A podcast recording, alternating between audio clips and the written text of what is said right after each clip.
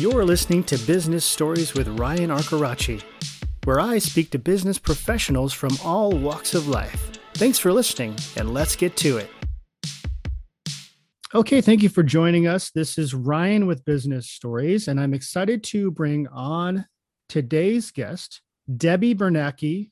She's the CEO of Happier at Home franchise in the elderly care, home care industry. Uh, Debbie, thank you so much for being here. Hi, Ryan. Uh, thanks for having me. Of course, no problem. And it's great because you're also from my neck of the woods in Western New York, Rochester. So it's always good to have people from my area to talk to. So tell us a little bit about your background and the story that really um, got you into starting this franchise. Well, um, I guess as I was growing up, I um, always was compassionate and nurturing, playing with dolls and that sort of thing. Mm-hmm. Um, my family is traditional Italian, um, very um, traditional culture where uh, in the past women had always stayed home and taken care of the children and the guy goes to work and feeds the family and that sort of thing mm-hmm. so growing up in in that family we were very close um, we had um, a lot of uh, support from our parents in what we wanted to do um, but also none of the women in my family uh, since we our families immigrated from italy had gone mm-hmm. to to college so it just wasn't something that was expected of us Right. Um, but then um, I remember, uh, so I actually um, have, I feel like everyone uh, who is entrepreneurial has it in them. Um, so as I was growing up, I was having lemonade stands. Um, I delivered papers when I was 12 years old, uh, handled my own finances and um, collecting uh, for for my paper route. Um, so I always was driven and always was looking for um, something to do. Um, so one day my mother said to me, Hey, Deb, why don't you go to the resource center at the high school and see if you can um, look up some things for your older brother and see uh, what kind of career and what colleges would work for him. Mm-hmm. Um, you know, kind of odd because it, he's my older brother and it would have been something that he should decide upon. Right. Um, but I went there and I looked for him and I was I thought, geez, uh, he might want to become a physical therapist. And so I brought all these printouts to my parents, and uh, certainly that's what he ended up doing. And he's very successful uh, down in Long Island as a physical therapist. And, um, but at that time, I thought to myself, you know what? And I told them too, I really want to go to college. And they said, oh, you know what? It's just going to be a waste of time for you because you're going to just stay home and have children, anyways. Uh-huh. Um, so, and, you know, looking back, my parents know that that was just the time in our culture. They certainly uh, would look at things differently now, especially after my accomplishments. Right. Um, but at the time, it, it worked for for them, and um, even despite that, I thought, well, I'm still going to college, and I did. Um, and four degrees later, and three businesses later, uh, I found my own path, and I it was my determination. Um, they weren't working against me, but I certainly um, didn't have support until I think I started becoming successful, and they knew I wasn't going to fall on my face.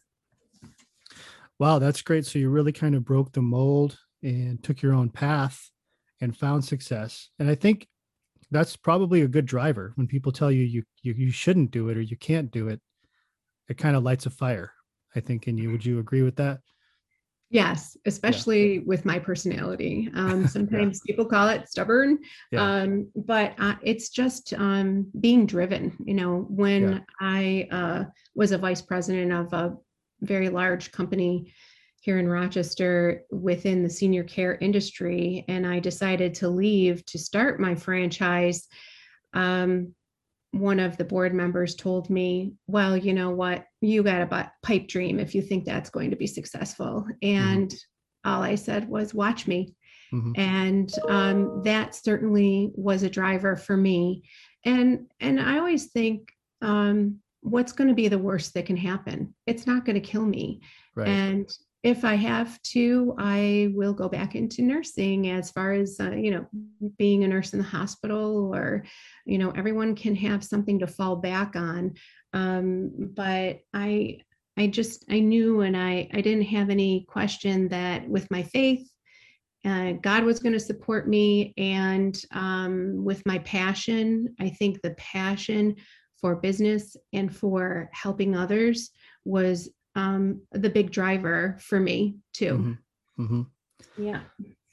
So you, you, know you, you do that for a while and you push ahead and you, you end up becoming a, franchisor. So what what triggered that transition into the the franchise industry?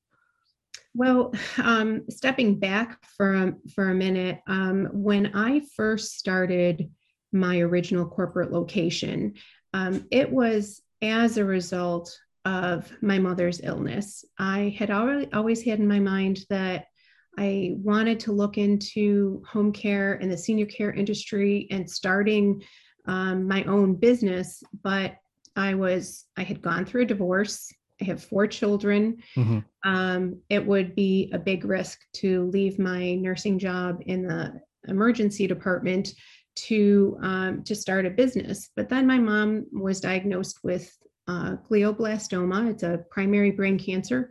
And um, I saw from the consumer's perspective what kind of care people received. And I didn't like it. I didn't like that even with the um, lack of control that we had over my mom's disease process, we had no control over what was happening in her home. And my poor father was beside himself um, you know, I was there every day helping out, as was my sister, who was also a nurse. Um, but we still felt like we were just being pushed along in the system. And I, I was always thinking, boy, you know, I'm a huge advocate. I, I don't back down. And, and so what happens with with people who don't advocate or can't advocate for themselves or the family feels that um, they just don't know where to turn. Mm-hmm. So as a result of that, even before my mother passed, I went to her and said, You know, mom, I know that we've gone through some hard times, but I'm starting my own home care business. And the things that we've dealt with are not going to happen anymore. You know, mm-hmm. lack of continuity with caregivers, uh, having no say in our schedule, um, being dictated to if someone's going to show up and what t- time they're going to show up. So mm-hmm. She knew. She told me, "You're gonna you're gonna do great. It's going to be successful." Mm-hmm. So, um, so then starting the business, um, I had my credibility behind me because I am a nurse and I love the marketing aspect. And my mom passed six months after she was diagnosed. And then I had that also as a driving passion that, mm-hmm. um, you know what, I'm going to make the best out of a horrible situation and make sure that um, my mother's death was not in vain and going through what we did have to go through um, other people hopefully won't have to to deal with that as much. And so so i i started the business uh, here in rochester new york and um, and it grew and i was worried it was going to grow too too fast. Mm-hmm. um, and so i uh, being that single mother of four wanted to make sure i had a good solid foundation of a business before it exploded. And um, so that's that's what i did. Um, built up I, I, wrote all of the operating procedures in detail. Um, you know my children uh, watched me as a single mother um, through struggles, uh, sleepless nights, and waking up thinking, ah, I hope things go well today. Mm-hmm. Um, but that I think so many entrepreneurs um, go through those tough times, uh, and it's not giving up and not becoming a victim of things. Um, you know, I, I could have become a victim of my mother's uh, brain cancer. We Mhm. could have been a become a victim of my abusive marriage. Mhm. Um, I could have been a victim because my parents said, "Nah, don't go to college." Um, But instead, you have to find it within yourself to um, push on and find those resources to help you and to support you. So I actually hope moving forward that I could be that person for others. And so that brought me to wanting to set up the franchise, set up my business model as a franchise, because I felt that I had something unique and different, and that I was going to help other people to achieve their dreams and um, helping uh, sharing my franchise model with them. So that's what what brought me to it. And and again i i was working at a, a really large company and had an excellent income excellent um, position as a vice president and um, it was great because i made connections i learned a lot uh, but i was making that leap to to leave that um, steady salary because i wasn't fulfilled you know i Mhm. i thought I need to start this and I know it's going to be fine. And if not, like I said, what's the worst that can happen? Yeah. And uh, so that's what I did. So that's a great story, and it's it's good that you found that that strength to persevere through that. Um, you know, what would you say if we're talking to people that may be interested in a franchise like yours? What would what's the advice you would give them, and what could they what could they benefit from? You know, being involved with your with your franchise. Well, there are so many benefits. Um, you know, I started my business from scratch and I would never do that again. Mhm. Um, I learned the hard way because I would do what I thought was right. And um, sometimes I was on, sometimes it wasn't. So uh, I have a proven business model. Uh, so I made the mistakes. So the new franchisees do not have to do that Mhm. um, because I'm an emerging franchisor, uh, I think that there's a definite benefit in that because you have the direct connection to me, the founder and CEO, Mhm. and that support. And uh, we have others, of course, on our team uh, for support. But I like to talk with our franchisees about new ideas and innovation. Um, and because of that, because I'm the one who they'd go to, um, we're able to pivot quickly. You know, going through this pandemic, we were able to pivot quickly and add um, virtual visits onto our um, our streams of revenue.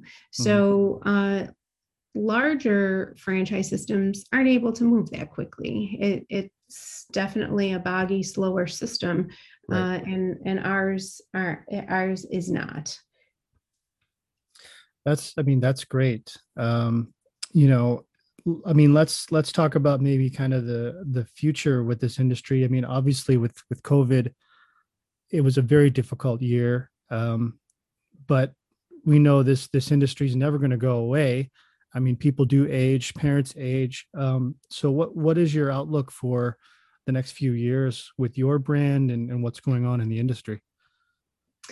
Uh, well, certainly COVID has shown everyone that staying home is a really important thing. Right. Um, staying at home in in the home that most of the time they grew, they had- their children grow up up in, um, but certainly that's the thing most people want to do. I mean, they're happier at home, as my name, the name of my business says, but um, there's a risk in uh, future recurrences. Um, if you're going into, let's say, assisted living, nursing homes, and the people who had to live through having their family members in these communities or facilities and uh, the inability to visit with them, to see them, some cases be with them as they died, Mhm. is horrible.